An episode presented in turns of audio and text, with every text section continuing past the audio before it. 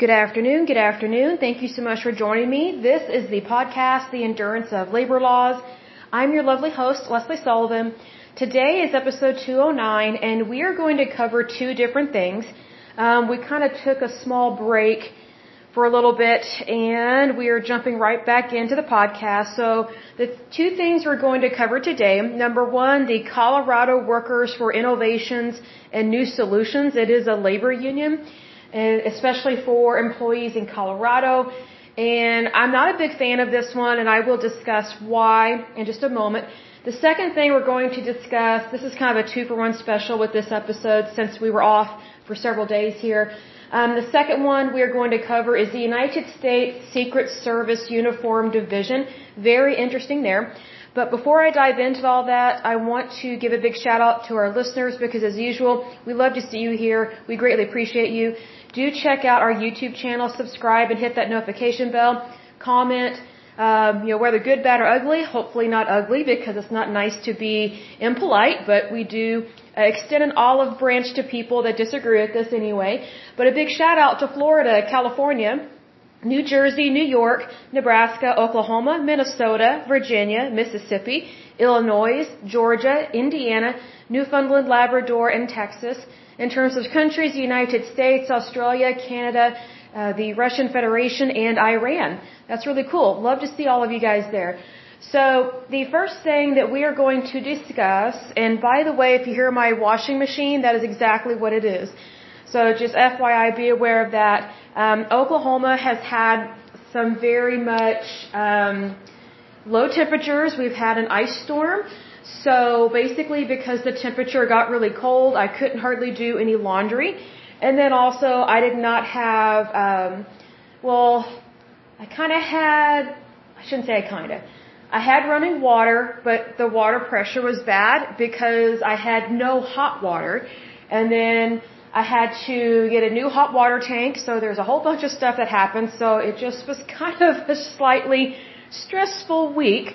Um, but thanks be to God, things are better and always looking forward to the future. But you know, sometimes we have to take a break and address some serious things in our life and having very little water and no hot water and then having a ice storm is really and it's not always the easiest thing to deal with, but it is livable, it's doable, and you just look forward to the future. So that's how I view things here. So I do want to talk about um, the Colorado Workers for Innovations and New Solutions. And I wanted to dive back into um, labor unions because that, that was the initial purpose of this podcast. Is I got to looking at the episodes of my podcast, and I'm not being negative about my work, not by any means, but I just kind of felt like I'm getting off track in terms of topic because I do like to discuss federal agencies and our federal government because they do very much directly impact our jobs because the federal government it very much tries to it, it does two things. It, it intervenes but it also interferes in the private sector. And so i want to make sure that we discuss labor unions um, as the initial topic and then discuss um, federal agencies and things of that nature secondly even though I am really loving um, learning about our federal government, the different federal agencies, because what's interesting, at least for me, I don't know if it's this way for you guys. You'll message me and let me know if you agree with this or, or if you have come across this as well. But the more I learn about our federal government and these different federal agencies, the more I understand the problems that the private sector has been having to deal with in terms of the federal government and the overreach and the strong arm of the government. Now, I am not against government. We do need a government in any country. We do need a federal government, but it needs to be limited and small. The problem that I am seeing is that the more we have a larger government, a larger federal government, the more it enables uh, labor unions and trade unions to try and take over entire industries within the private sector and the private sector does not belong to labor unions and it does not belong to the federal government.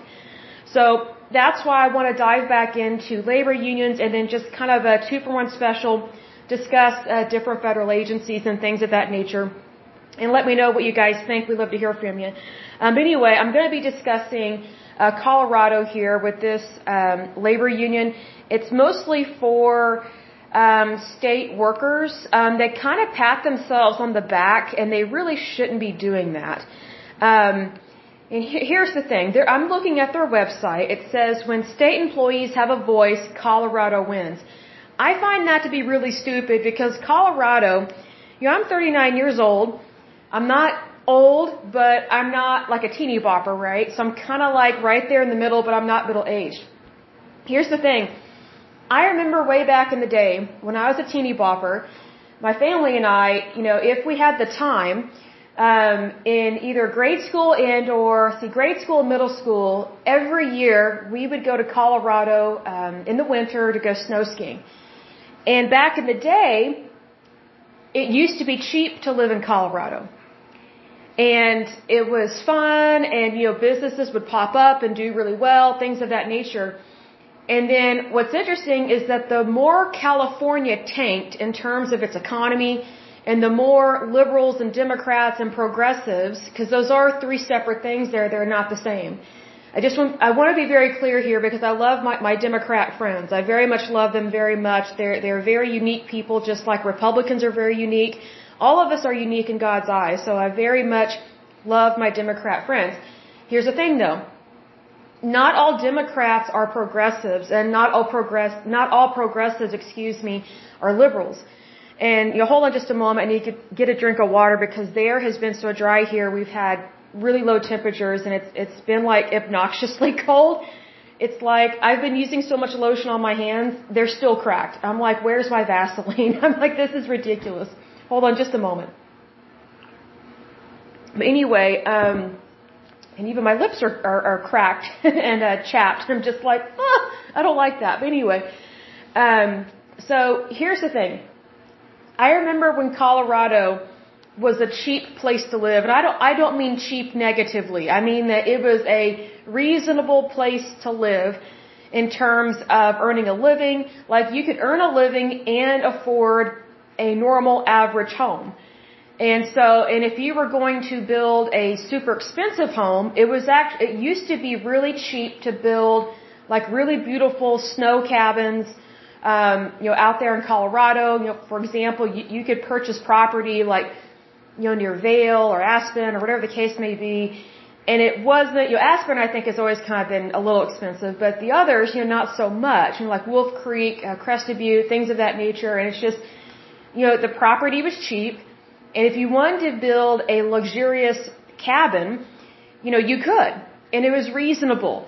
Here's the thing. The more people from California left California and went to Colorado, the more those idiots that left California, it's like they would infiltrate Colorado, jack up the real estate uh, prices, they would jack up real estate tax, and Colorado has become a very liberal state, and that very much saddens me because it used to be Republican.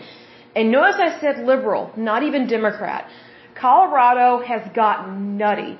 Um, during COVID 19, during that pandemic or whatever, um, there was, um, I know of at least one Christian ministry out in Colorado that was targeted by a crazy liberal, um, I don't know, mayor or city manager, and maybe even the governor, and that they were forbidding them to meet up and practice their faith.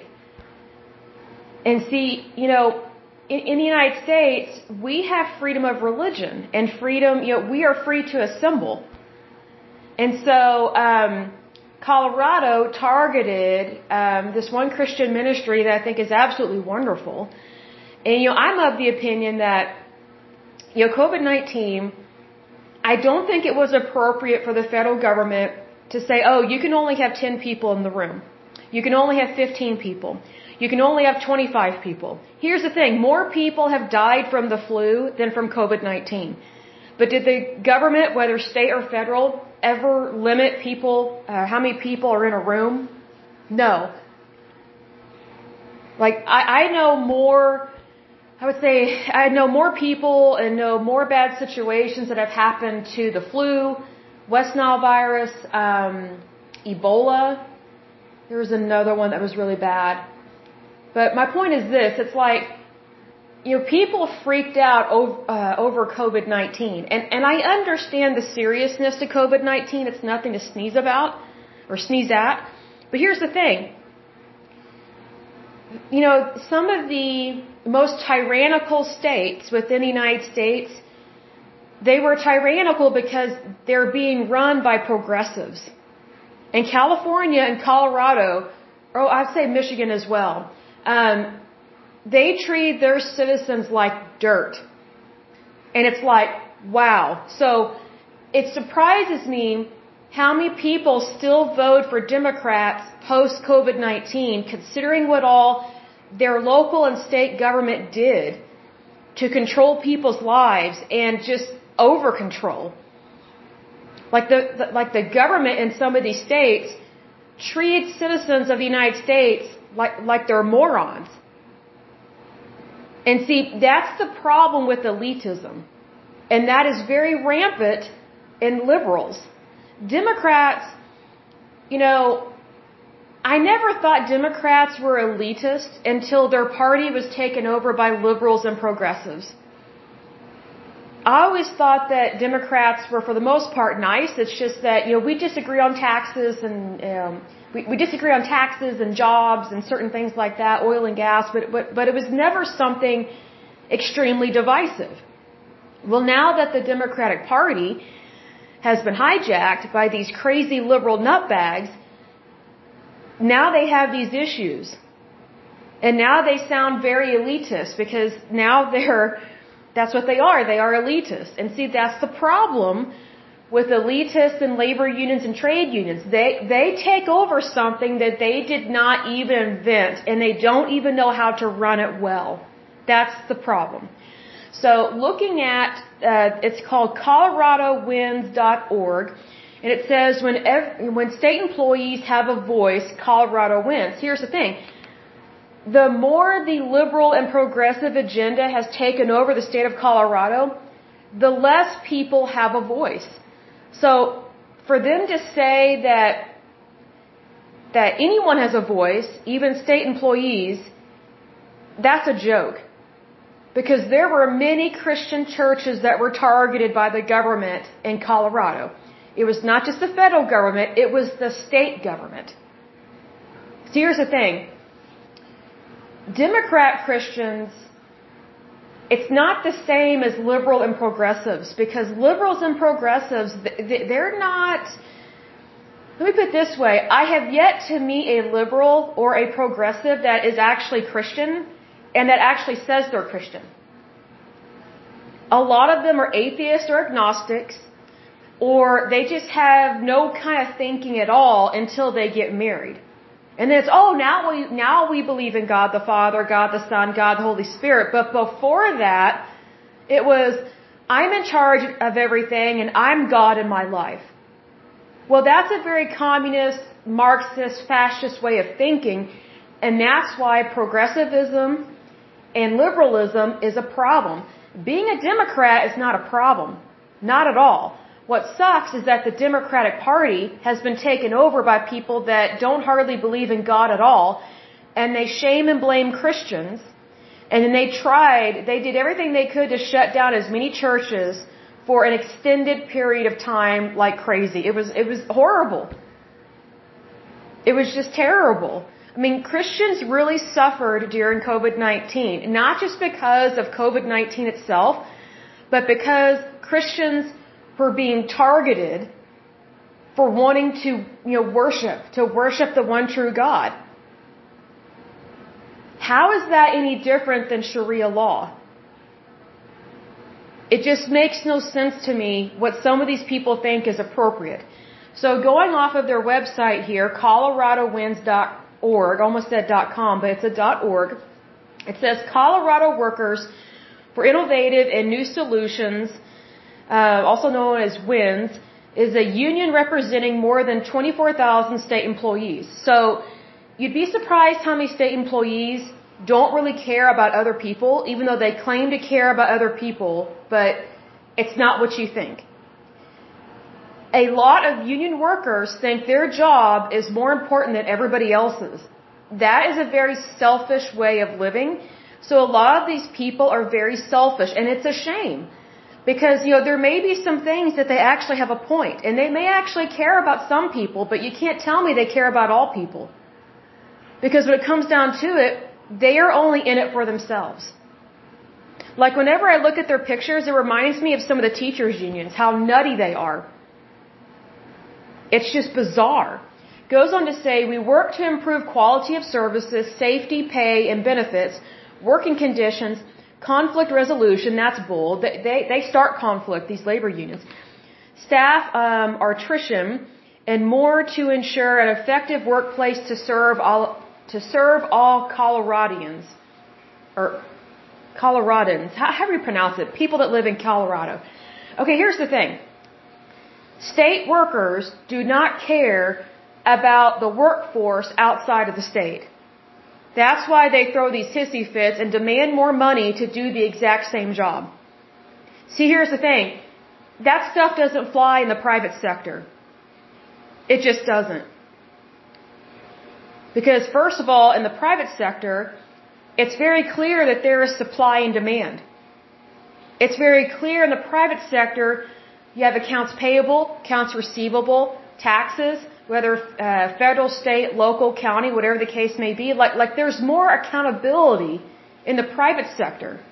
Whereas in the public sector, which would include these state workers because they work for the government, which in this case is the state of Colorado, they have no clue what their labor actually costs in terms of, I would say, what is equivalent to their job in the private sector.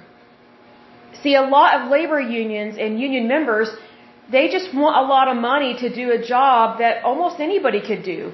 Well, how is that any different than the United Auto Workers Union? That's a big problem. It's a tremendous problem. See, because here's the thing. It's very common for labor unions to inflate the cost of their labor. And here's the thing. When they do that, they pass that cost on to basically the taxpayer whether it's the taxpayer of that particular state, or maybe at a federal level, or maybe the entire United States. And here's why. For example, with the United Auto, uh, United Auto Workers Union, they did everything they could to try and pass the cost of their cushy benefits, which were not reasonable, they were not realistic, they were super expensive, and they, they were ridiculous they did everything they could to pass the cost of what they wanted and their benefits on to the consumer, which is why some of these vehicles were so expensive to purchase. Well, here's the thing.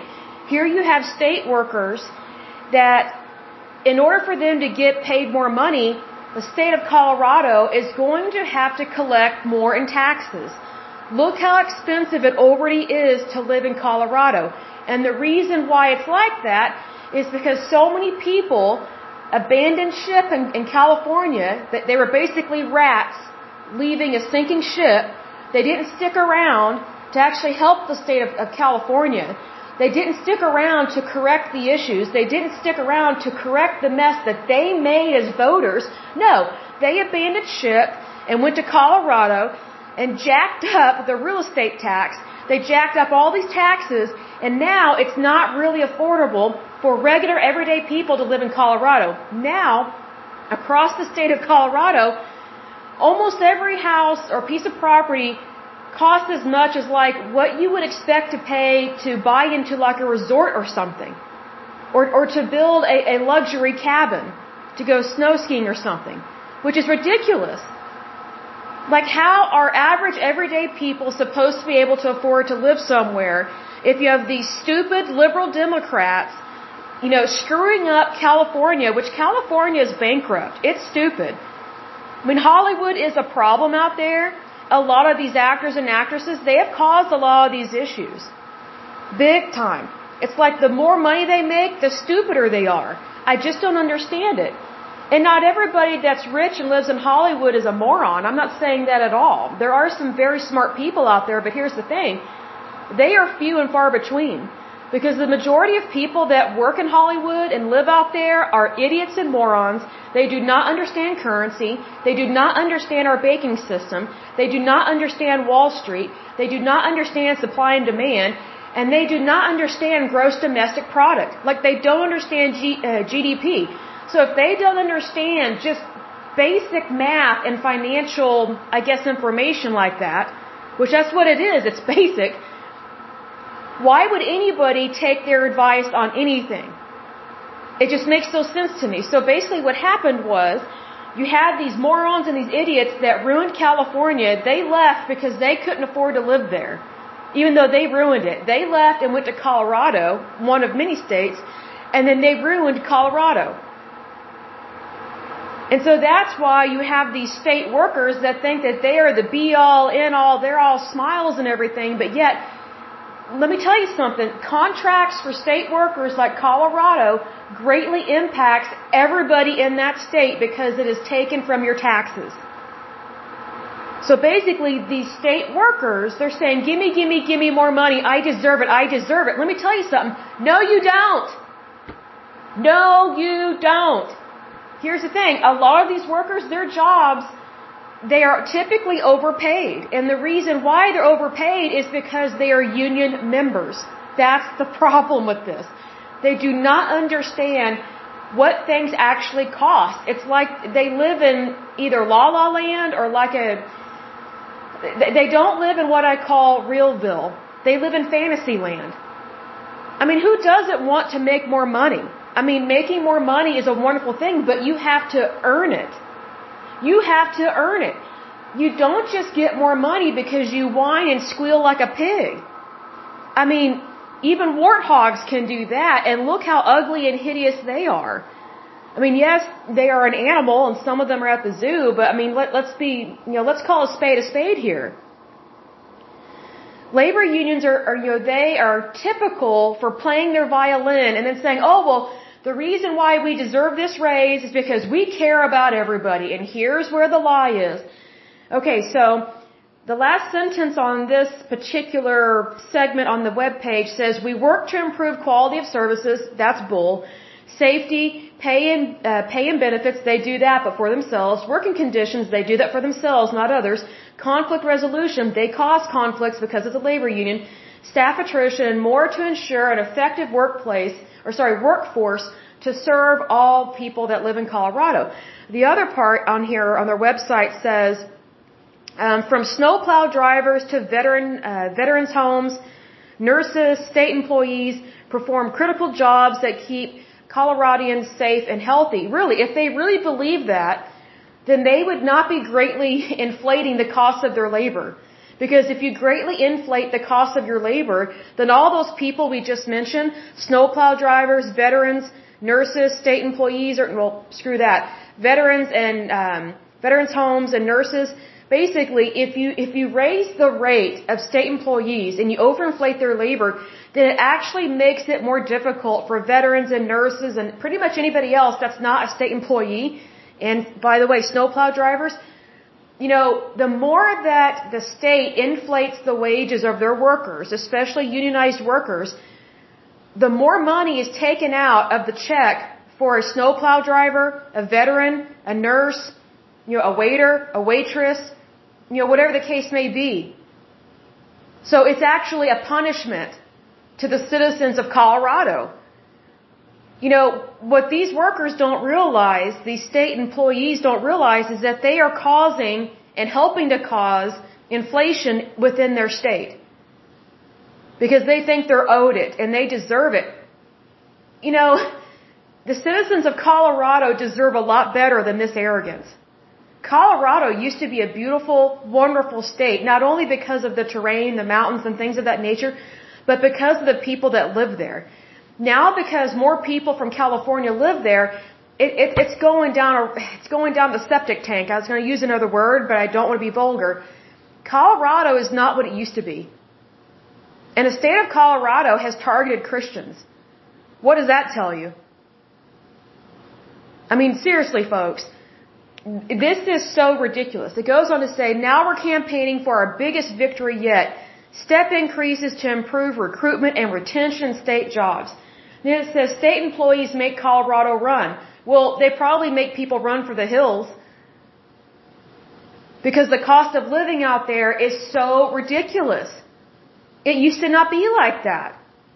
So then it says, hold politicians accountable, join the political team. Okay, well here's the thing.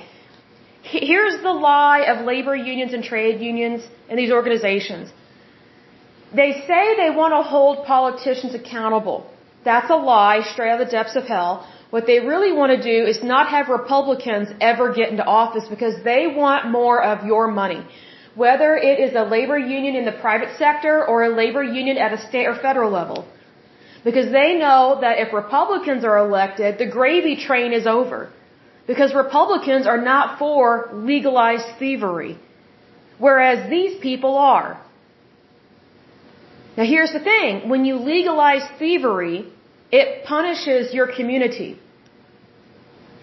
It doesn't help your community. It actually, it actually makes your community a much more difficult place to live because more people have less money that they're bringing home from their, you know, it, you know, from their paycheck from their job. Because, uh, you know, more and more of their paycheck is going towards somebody else. Is that being a part of a good team? No. It's basically having a fat kid on the team that all he ever does is eat pizza and he eats everybody else's food and then complains when they don't win the championship. It's like, okay, if you're a fat slob, you're not going to be able to run down the soccer field. It's the same thing here. When you have labor unions and trade unions that are fat slobs feeding at the trough of someone else's paycheck and tax dollars, of course they're not going to get a lot done, but they love to take pictures, have parades, you know, have a little Instagram moment. You know, the proof is in the pudding, okay? Look at the financial statements. Look at how Colorado is not being run very well. I think, you know, to me, it, it, it's worse to be targeting Christians on this. I mean, we already knew the taxes were bad, but, you know, then when COVID-19 happened, I think it showed the true colors of some of the elected officials in Colorado. They hate Christians. And they used COVID-19 to try and shut down Christian communities. You can't do that. That goes against federal law.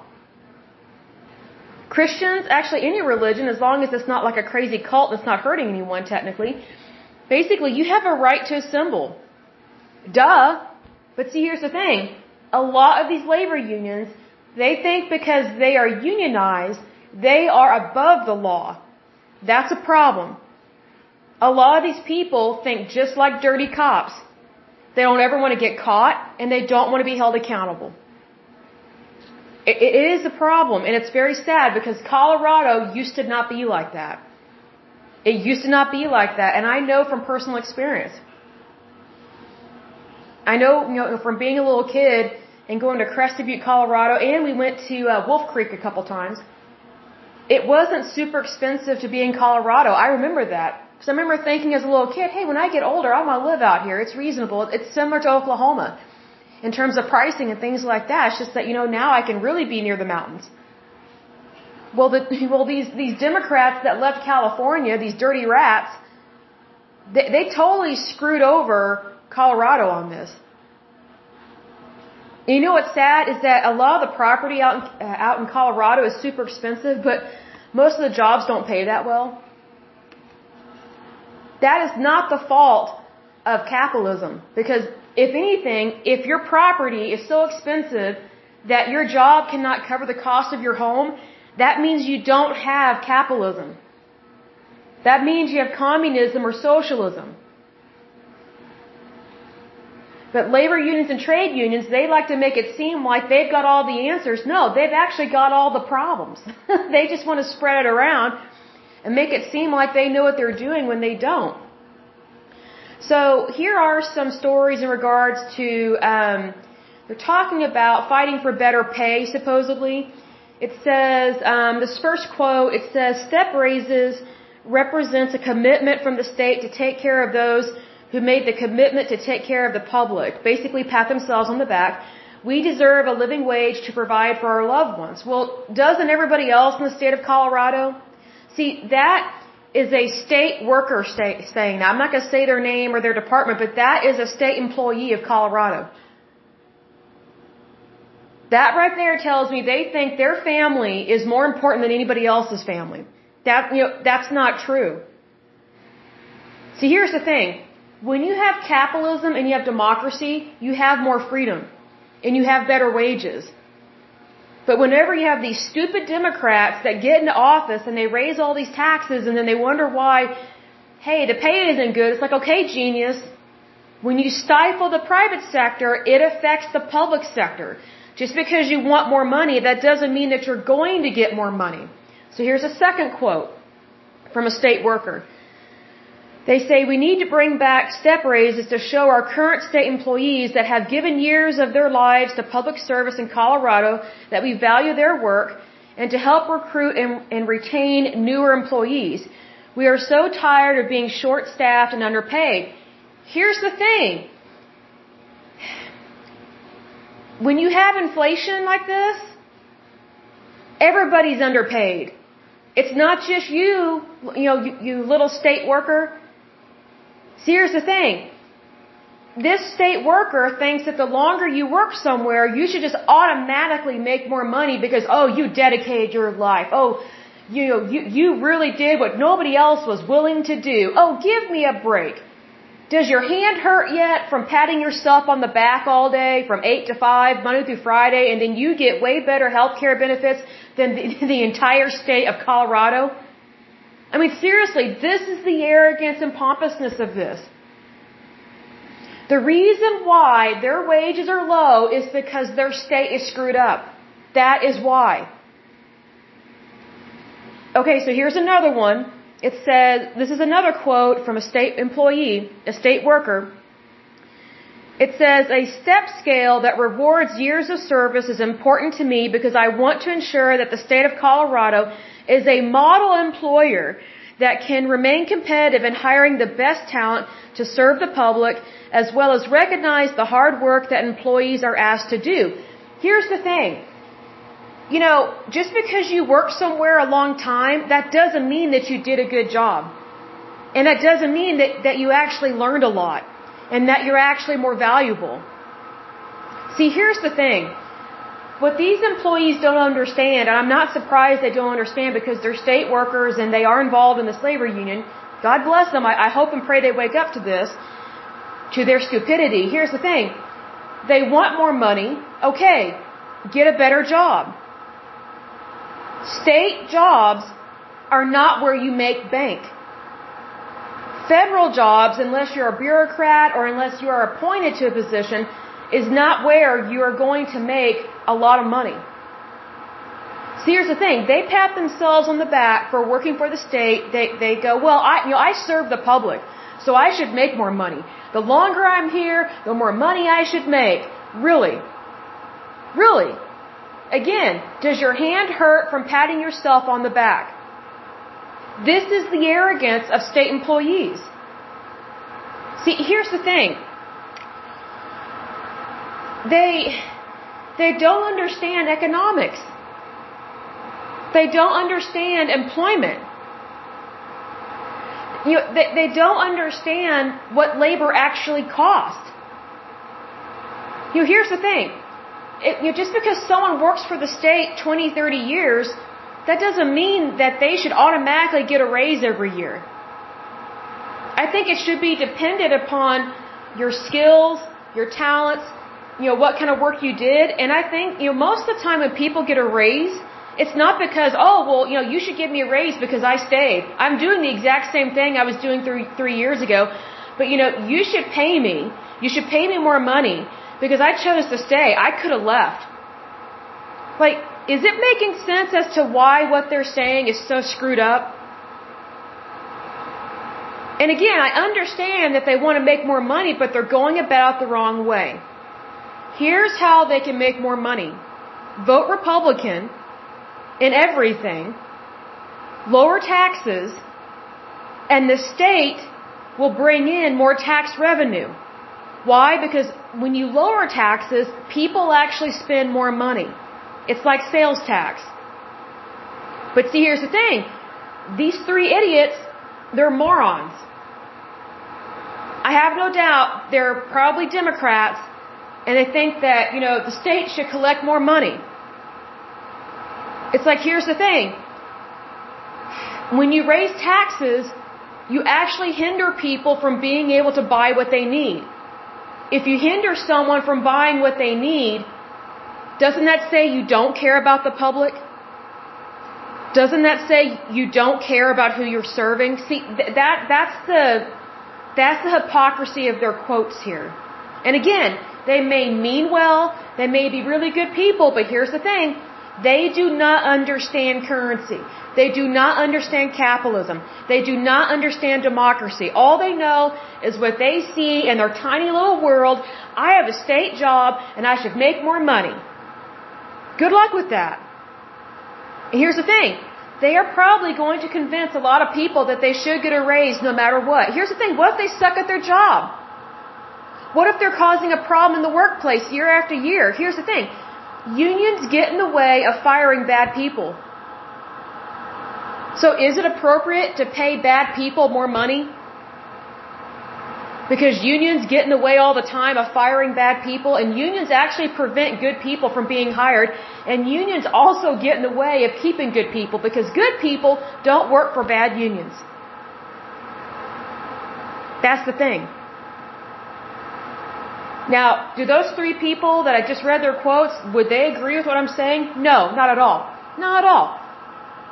The reason why is because they're socialist. They think they have all the answers because they are in a union and they work for the state.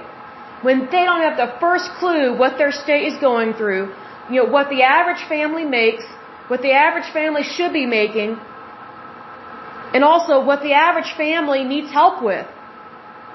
And I say average because, you know, it, it's really a spectrum. You know, it's not just the poor that need help. There's middle class people that need help and there's rich people that need help. And yes, I said rich people. And let me say this. If you were rich, would you really want to live in Colorado and pay high taxes and then have to deal with a stupid state union that thinks that they should, you know, take even more of your money? No. Here's another thing. I think it's the state of Colorado that had a problem with um, with gay couples going to like a bakery or something, and then they got that bakery in trouble at like a federal level. You know, if you own a place of business, you have every right to refuse someone's service. You have every right. But see, here's the thing: states like Colorado, see, Colorado has become so crazy liberal that it just openly embraces the, the alphabet people agenda, you know, the LGBTQ community, whatever. That is disturbing because the LGBTQ community, especially homosexual men, they want to legalize lowering the age of consent to have sex with minors, little boys. The state of Colorado agrees with them on this. Like, Colorado used to never think that way. See, this is the problem when you have mass influx of people from one state to another. There are so many people, and still people from California are leaving and moving to other states, and I'm like, you know what? This is, it's disturbing. See, because here's the thing. I'm from Oklahoma, and yes, I love my state, but I don't actually like where I live. I have never liked living in Oklahoma for many reasons. Number one, it's an at-will state. Number two, the weather. Like, I don't like this weather. I never have, never will. The only season I like is fall and maybe spring. Pretty much nothing else I like. Um, I love our national parks, our, our state parks, I should say. And there's some things that I like, but there's so many other places I would rather live. But see, here's the thing while I'm living here, I'm choosing to do good. And I know that if Oklahoma really needed my help, I would stay and help. But our state is not screwed up like California. But it will get screwed up the more people from California move here. And I have seen some California license plates here. And I'm like, wow, these Californians, they're in for a big shock. Because I don't even know if we have abortion clinics anymore. I mean, I just don't know. And we have a Republican governor. I mean, we are predominantly a Republican state. And we are in the Bible Belt. Like, we've got churches all over the place. You know what's interesting is that I think one of the main differences between California and Oklahoma is that Oklahoma, we have churches and fast food restaurants just littered everywhere all over the state. California, they have um, LGBTQ communities littered everywhere. They have gay bars everywhere. And see what else? Oh, they have inclusiveness policies everywhere. But yet they don't have a clue of how to protect children. They they don't understand that it is the responsibility of anyone over the age of 18, which is an adult. It is the it is the responsibility of all adults to protect minors. And if you think the LGBTQ community is just perfect and flawless and, you know, they're so perfect, you know, they can never do anything wrong and, and you know, there's, there's nothing wrong with their policies, you are sick and grotesque. Even if you're not gay, I mean, even if you're not a homosexual, like, how can you be for some of the things that they want to do? Like there, there's so much you know we should probably do an episode on the lgbtq community and really discuss what they want to do to people. Specifically minors. I mean here's the thing.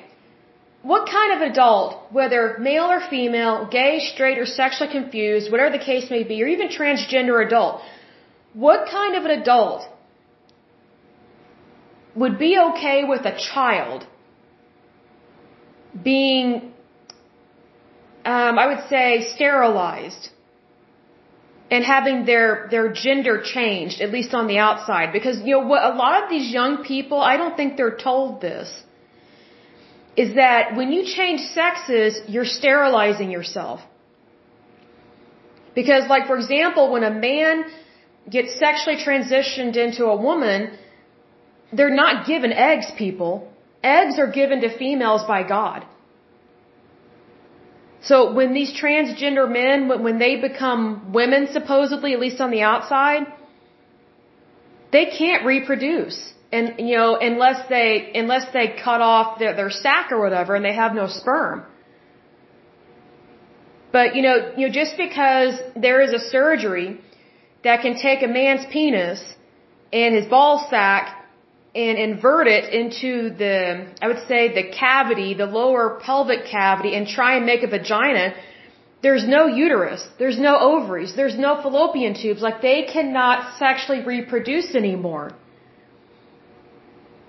The only way they could is if they kept their male genitalia, which is sickly and sadly what is happening. It's like they've got breast on top and a penis on bottom. Like, that is so. Wow. It, it's disgusting to me. It's grotesque. I mean, that is a sick person. They are mentally ill. And see, here's the thing. What kind of an adult doesn't tell a child, hey, you need to wait till you are at least age 18 before you transition into the opposite sex. You need to give your body a chance to to grow into itself basically. You know you, you need to give yourself a chance to grow up. See here here's another thing they don't tell them. The frontal lobe is uh, you have a person is not fully developed technically until age 25 and here we are with with children getting sexual reassignment surgeries. And you know some of them have not even hit puberty You know, I can think of a couple people from high school that they were kind of sexually curious, but they didn't transition their sex. It was just, and this is in Oklahoma, I'm saying this, this happened. You know, we knew in high school and middle school that, you know, these people I'm thinking of, these few individuals, and they were few. It was not many. It was few, okay? We knew that they just needed to discover themselves, that's all.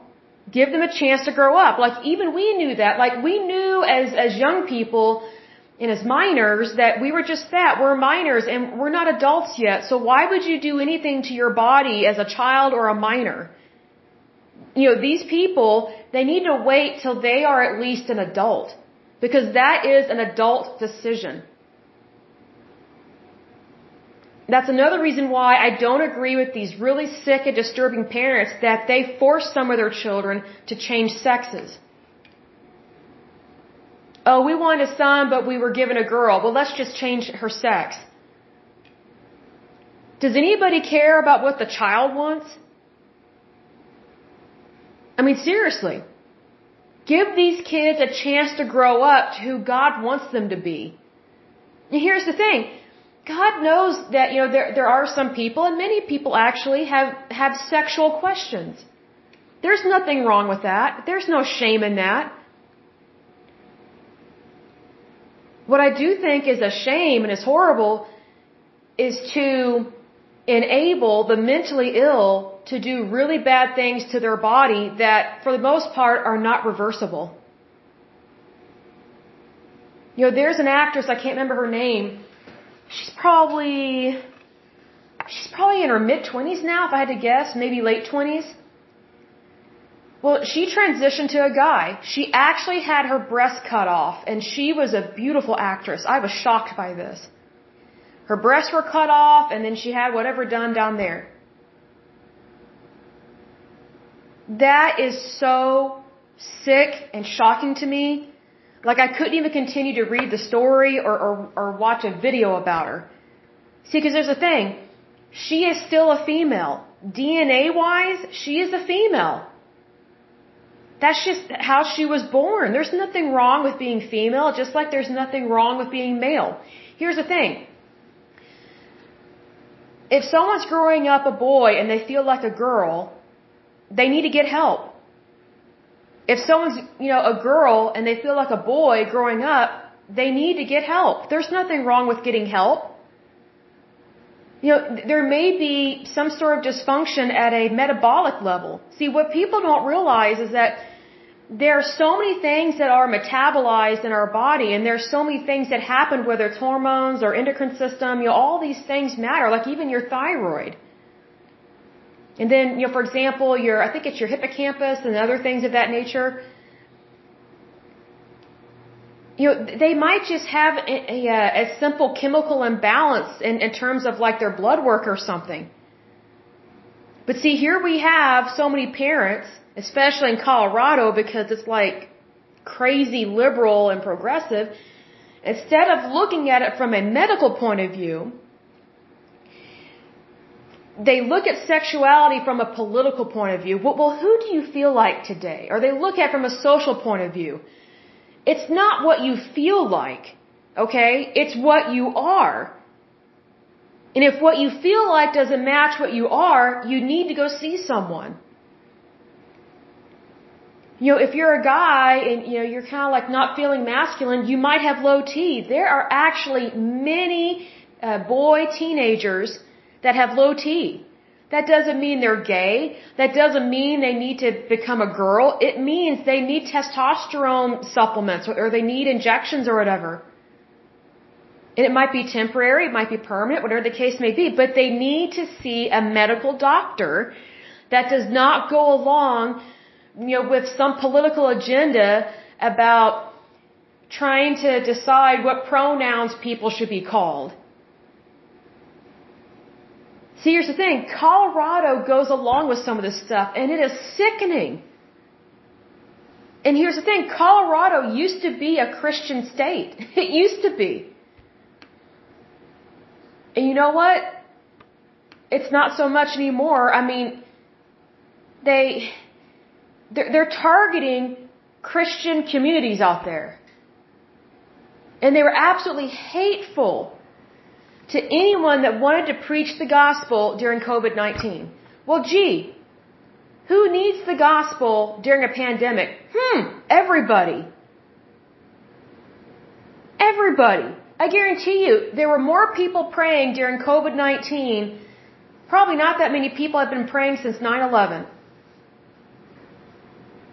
So here's the thing. If something really tragic and really bad is happening in the nation, such as COVID-19, why on earth would a state or the state government go after Christian churches and Christian ministries?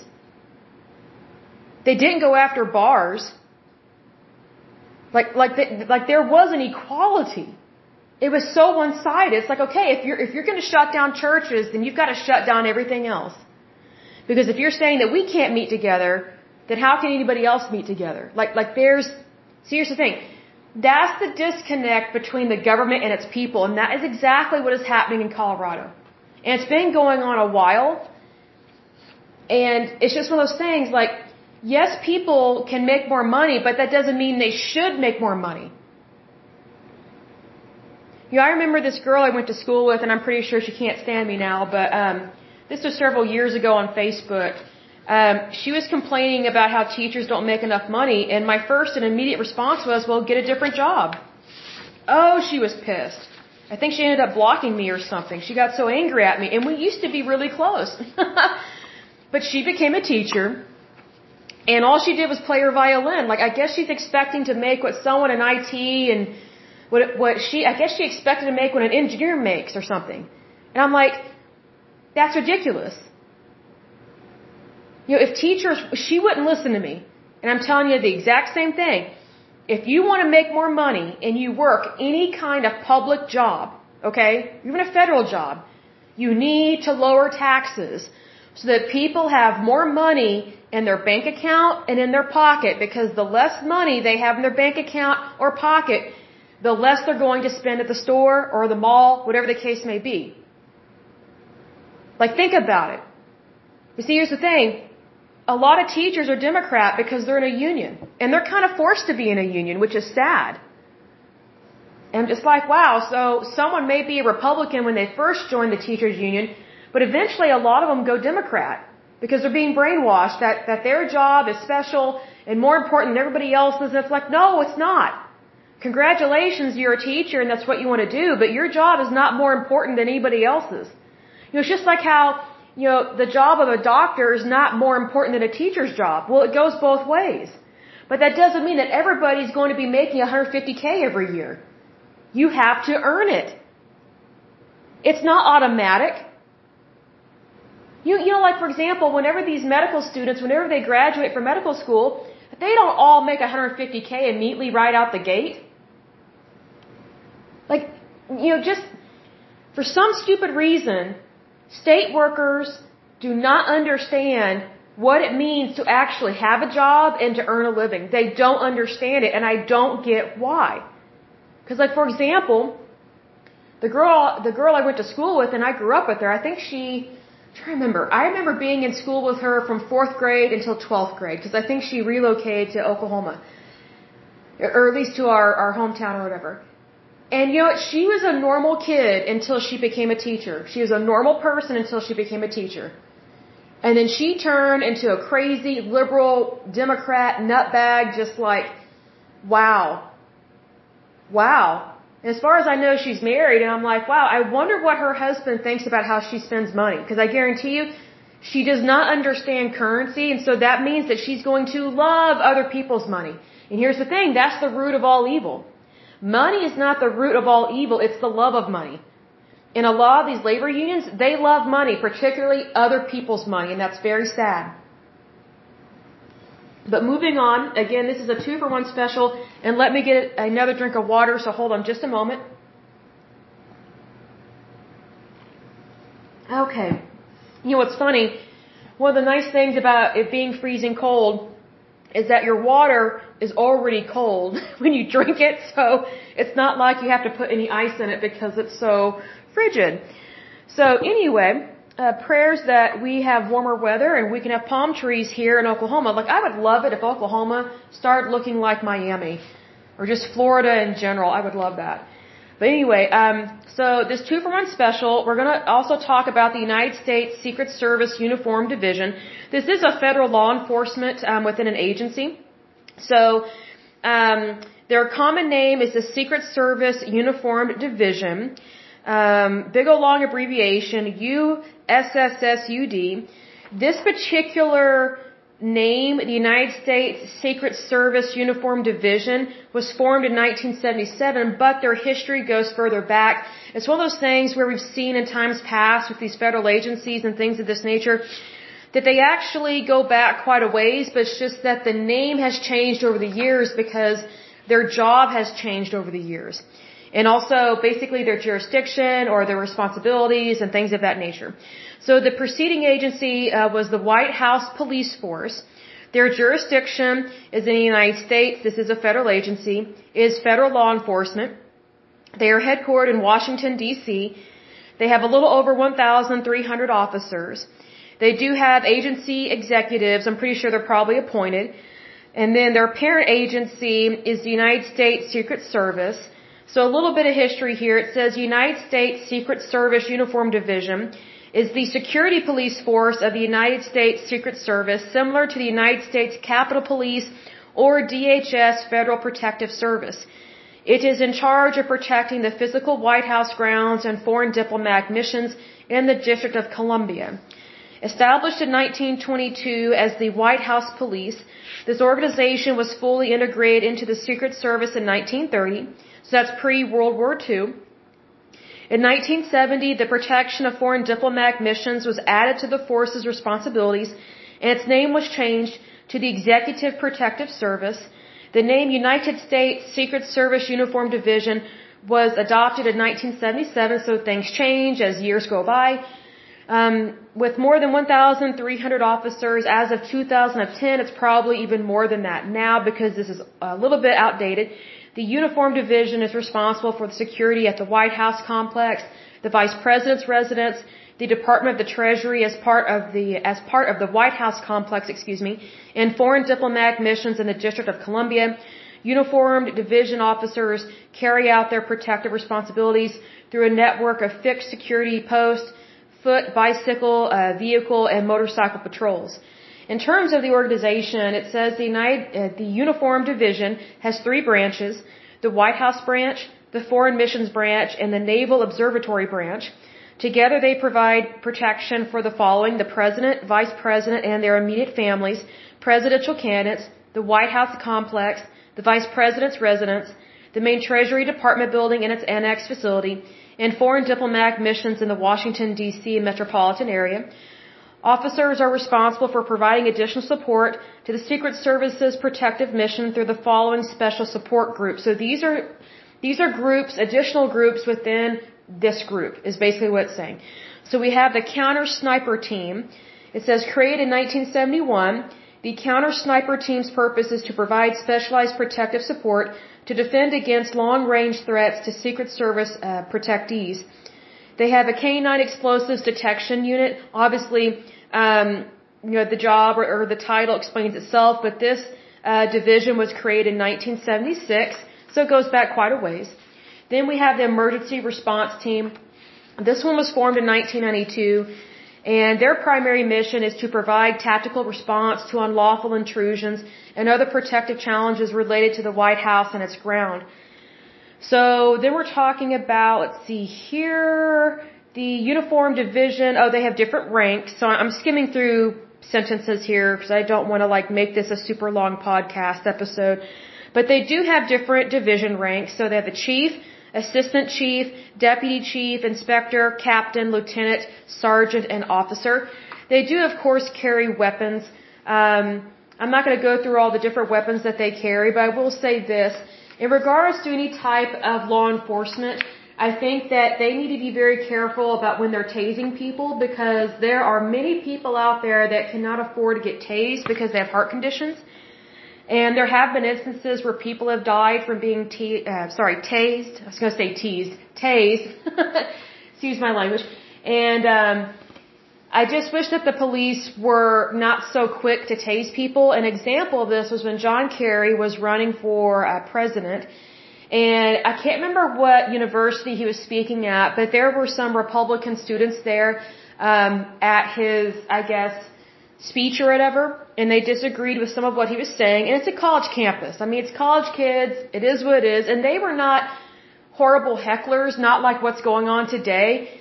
It was just kids having opinions, so to speak. Like it just it's not the same. I feel like there was more decorum back in the day than what's going on now. But anyway, um, John Kerry had the campus police uh, throw this one guy down. I can't remember his name, but they tased him, and he's screaming because he's being tased, and he's the guy that yelled, "Don't tase me, bro!" And then they tase him, and so while this this college kid, this student is being tased, at a public event at college campus, John Kerry just continues to talk in that monotone vo- voice and he's not affected at all by what the student is suffering. Like he just, he just kept talking in a monotone voice and th- this guy is screaming because he's being tased by the police. And so, you know, obviously, um, some people are not a good candidate to be president because if you don't even have empathy uh, for anyone, but even young people, um, that really says a lot that he didn't value that person's life whatsoever. And he didn't want anyone saying anything negative towards him or about him. And so obviously he doesn't value freedom of speech. And it is a problem because whenever you have people um, that are running for office that don't value freedom of speech, this is what they do. They will even take down a college student, have them pinned to the ground, and have them tased. Now, is that very presidential? No. It, it's like some fat slob kid in grade school that's a spoiled, rotten brat. It's like someone that's like an only child that never has to deal with a difference of opinion and just doesn't have mannerisms towards other people and doesn't understand that people are going to have different opinions about you or about uh, you know the things that you believe in. And also, when you're on a college campus, of course, college kids are going to be different than you know the Senate or the Congress or whatever. But obviously, um, you know, thank goodness he was never president. So just FYI, be aware that if someone does not value freedom of speech, but really just only values their freedom of speech, they don't really value free. Uh, excuse me, they don't really value freedom at all. Sorry, my voice is is getting dry and it's starting to crack. So, um, just I, I wish more people were aware that whenever any of your freedoms are limited, technically all of them are at risk of being limited. That's that's the issue, and that's where I get concerned with things like that. Um, but I will go ahead and end this podcast, and you know, next time we will probably um, go to or talk about another labor union. And then also talk about a federal agency as well, and just continue to do a two for one special just to make sure that we're covering everything and that we're getting back to the original purpose of the podcast, which is talking about labor unions and things of that nature. But again, these federal agencies, they, they do impact the private sector. And I'll say this in regards to the United States Secret Service, uh, federal police here. You know, there are dirty cops in every type of police force, but not every cop is a dirty cop. And the way that you how to describe this, the way that you prevent dirty cops from, from becoming cops is you don't have bad cops in charge of your departments because they kind of have this bros before hoes mentality. I hate that phrase, but it's kind of like a frat house. So we've talked about this in times past and I can't stand this, what I, what I'm about to describe, but one of the biggest problems I think with law enforcement, whether it's state, federal, local, county, sheriff, whatever the case may be, is that, you know, if a cop, whether male or female, and they tend to be predominantly male just, you know, because of the nature of the job is very masculine. You know, if ever you have a cop that's a dirty cop and gets fired, unfortunately, for the most part, they get hired by another division or let's say for example you have a cop that gets fired from like a city police officer post usually what will happen is is they will go work for a small town, still be a police officer, or maybe they will become a sheriff deputy or something. Here's the thing. If someone is a bad cop in the city, they're going to be a bad cop wherever they go. And you can't tell me that they don't know their, their criminal history or their history of like infractions or whatever, or that they've gotten in trouble. But a lot of the police force, whenever they're hiring these people, they look the other way especially when someone has a history of, of not being a, um, a good person when it comes to protecting citizens. And instead of enforcing the law, they themselves break the law and they make it seem like the, the power of the badge is more important than actually protecting human life. See, here's the thing. If they would just stop hiring those people and just always fire them when they do something bad, we would not have so many bad examples of dirty or bad cops or police brutality. Because there is no excuse for police brutality or being a dirty cop or a bad cop. There's no excuse. Because here's the thing. And typically in order to become a police officer of any kind, technically, Usually it's a very detailed background check. Very detailed. Like they have to interview you, they have to interview your family, your friends, like they, usually do a very detailed background check. And see, here's the thing. Whenever your employment record from one police department gets transferred to another, they see everything that person has been written up on. So it's like, okay, you know, these other police, um, I would say forces and departments, they see everything. So if they see everything, why are they still continuing to hire someone that is basically a, a bad apple? Well, the way they typically look at it is, is they view it just like these state employees of Colorado. They value their labor more than actually doing a good job. And they think that they are entitled to certain benefits that they actually are not entitled to. If you don't do a good job, you should be fired. If you break the law and or you hurt somebody, then you should be fired. Excuse my stomach, it's it's past dinner time and uh, I have not eaten, so pardon my stomach for growling. I'm probably thinking of a hamburger. But anyway, my point is this. It doesn't matter what kind of law enforcement we're talking about, all of them need to be good. But not all of them are good. And the reason why not all of them are good is because of the people that are in charge.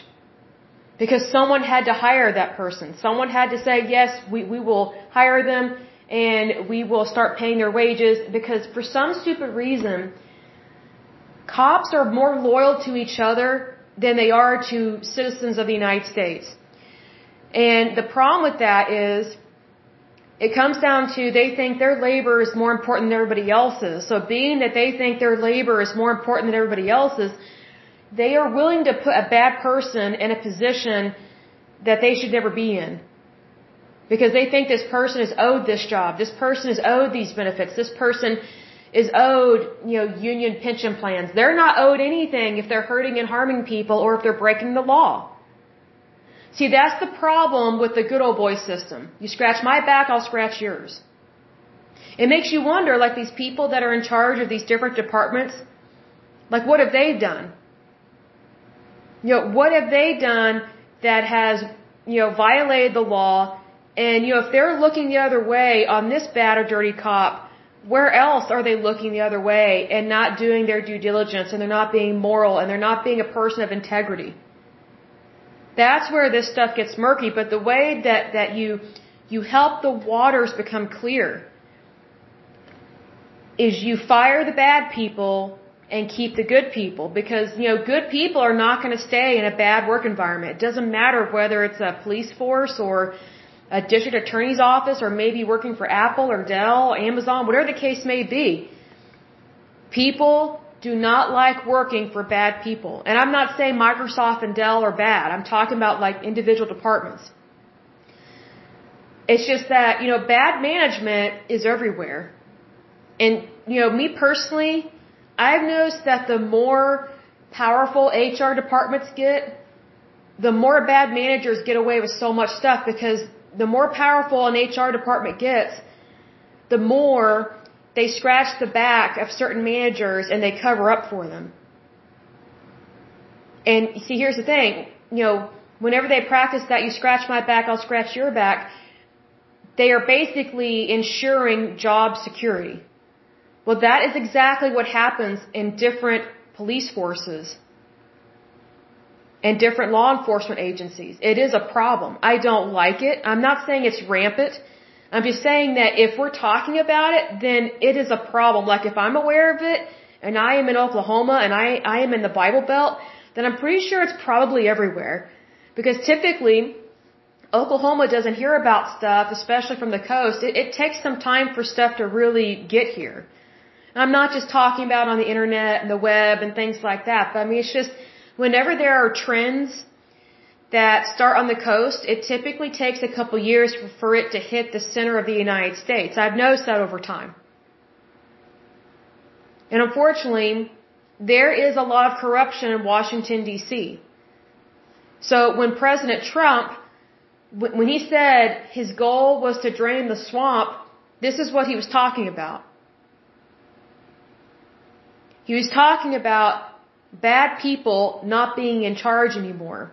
and holding them accountable for the stuff that they did, that they're doing, what, what they did and what they're doing, so that way they will not continue to do it in the future because they won't have a job anymore. You know, President Trump, there may be a lot of people that disliked him, but he did a lot of good for our country. Like, can you imagine if Biden had been president when COVID-19 hit? He can't even form a sentence. Like, I don't understand how anyone could vote for, for Biden. I just don't get it because he is so, unfortunately, mentally incompetent. And he wasn't always like that. It's just that he's gotten old and he's had a couple brain aneurysms and things of that nature. So, for sure, always pray for the health and vitality of our president. Doesn't matter whether they're Democrat, Republican, whatever the case may be. But here's the thing. Biden is a weak leader.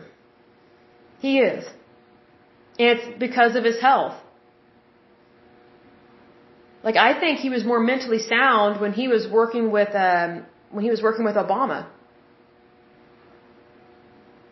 But even Obama made, made cracks about uh, about Joe Biden that he's old, I guess forgetful. I think he called him Sleepy Joe or something. So maybe he was having uh, mental problems back then. I don't mean psychological. I mean like the structural integrity of his brain. I think he's had two brain aneurysms and he's had a couple um, neurosurgeries um, to try and help stop that and correct it. So, you know, his judgment is very much impaired. So basically, President Biden is just a puppet. He's just a puppet for Kamala Harris and for whoever else he appoints. Well, he didn't appoint Kamala Harris; she was elected. But I'm saying that basically, President Biden is a puppet to whatever regime is taking over Washington D.C. at this point in time. And that's very sad. Because I think Joe Biden, way back in the day, I think he really cared about the United States.